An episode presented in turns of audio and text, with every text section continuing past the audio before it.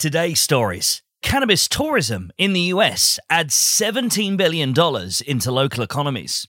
Cannabis real estate lenders are raising more money than ever. Advocates and lobbyists descend on Ottawa for grass on the hill. And the German government accelerates cannabis legislation. Hi, and welcome to another episode of Cannabis Daily, and thanks for being a listener to our podcast. This is Neil Velio, and I'm here to update you on all the happenings around the wonderful business of cannabis. Since 2017, Business of Cannabis has highlighted the companies, brands, people, and trends driving the cannabis industry. All right, let's get into today's stories. Our first story now, and from private tours of indoor grows to restaurant and retail tours designed for cannabis consumers, Forbes estimates cannabis related tourism pours around $17 billion into local economies in the US. And that's despite the seeming lack of interest by state governments in promoting the industry. This was the finding of a May survey by Harris Poll. 50% of millennials say that access to legal cannabis is a factor in planning a vacation. 43% of millennials say they've intentionally chosen to take a vacation in a legal cannabis state. According to Cannabis Travel Association International, by 2025, half of US travelers will be millennials. They're tourists and they're shopping. They're here to spend money in the mecca of weed said Victor Pino, co founder of Emerald Farm Tours. Remember to keep listening until the end of this episode, and I will ask you a question about one of today's stories, and I'll tell you how you can respond via our social media channels. Our second story now. Marijuana businesses are raising less money this year, but cannabis real estate lenders are fundraising at an all time high, according to MJ Biz Daily. Here are the highlights of that report. US lenders to cultivators and retailers have raised $517 million year to date as of May 19th, 2022. That's 282% higher than last year. Of the 12 cannabis industry categories tracked by Viridian Capital, it's the only one that's seen an increase this year. Companies in the sector include AFC Gamma, Chicago Atlantic Real Estate Finance, and Innovative Industrial Properties. Frank Colombo is Director of Data Analytics at Viridian Capital Advisors, and he puts the increase down to poor stock performance in 2021. Previously, real estate lenders' services weren't needed. Now, 90% of financing shifted from equity to debt.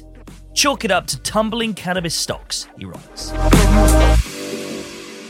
Our third story now, and Grass on the Hill is a two day Cannabis Leaders Summit and Lobby Day in Ottawa, Canada.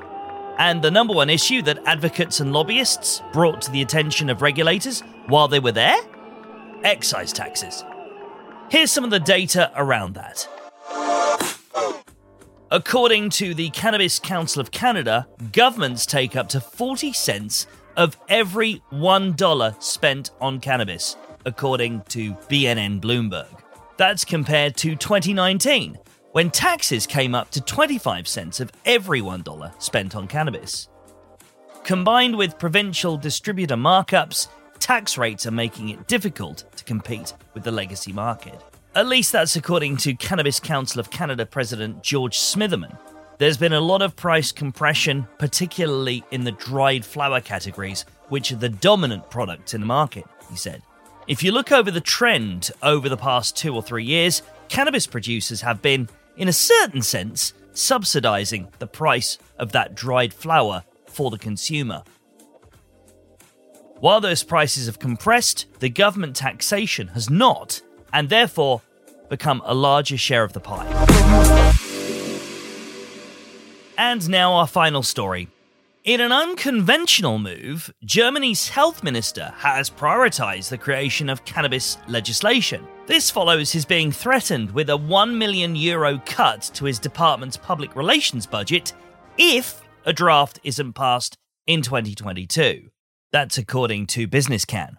The coalition made ambitious pledges to launch an adult use cannabis program in its campaign. According to cannabis lawyer Kai Friedrich Niermann, if major headway isn't made on the file, the government risks losing re election. But speeding up the process could harm the integrity of the program, said Bloomwell CEO Nicholas Kouparanis. One thing should be made clear, he said. Details and precision are now more important than speed when it comes to drafting the adult use cannabis regulations and bringing the market online. It's more important that the law is sustainable rather than rushed to be implemented within the next few months. Well, there we are. Those are the stories we're watching today. You can join 12,000 others and catch all these stories and more in your inbox every day at 7 a.m. with our Cannabis Daily newsletter. Thank you for listening, and please, please do hit follow or subscribe, whichever your favorite podcast app allows you to do so within it. It ensures that you do not miss any episodes as they're released. Always feel free to visit us at businessofcannabis.com, as well as through our social channels. We're on Twitter, LinkedIn, Facebook, and Instagram. That way, you'll never miss an update from Cannabis Daily. Back to our final story now. What do you make of those moves to rush Germany to full legislation? Give us your take via at BOFC underscore media on Twitter. That's at BOFC underscore media. There's a link helpfully added in the show notes.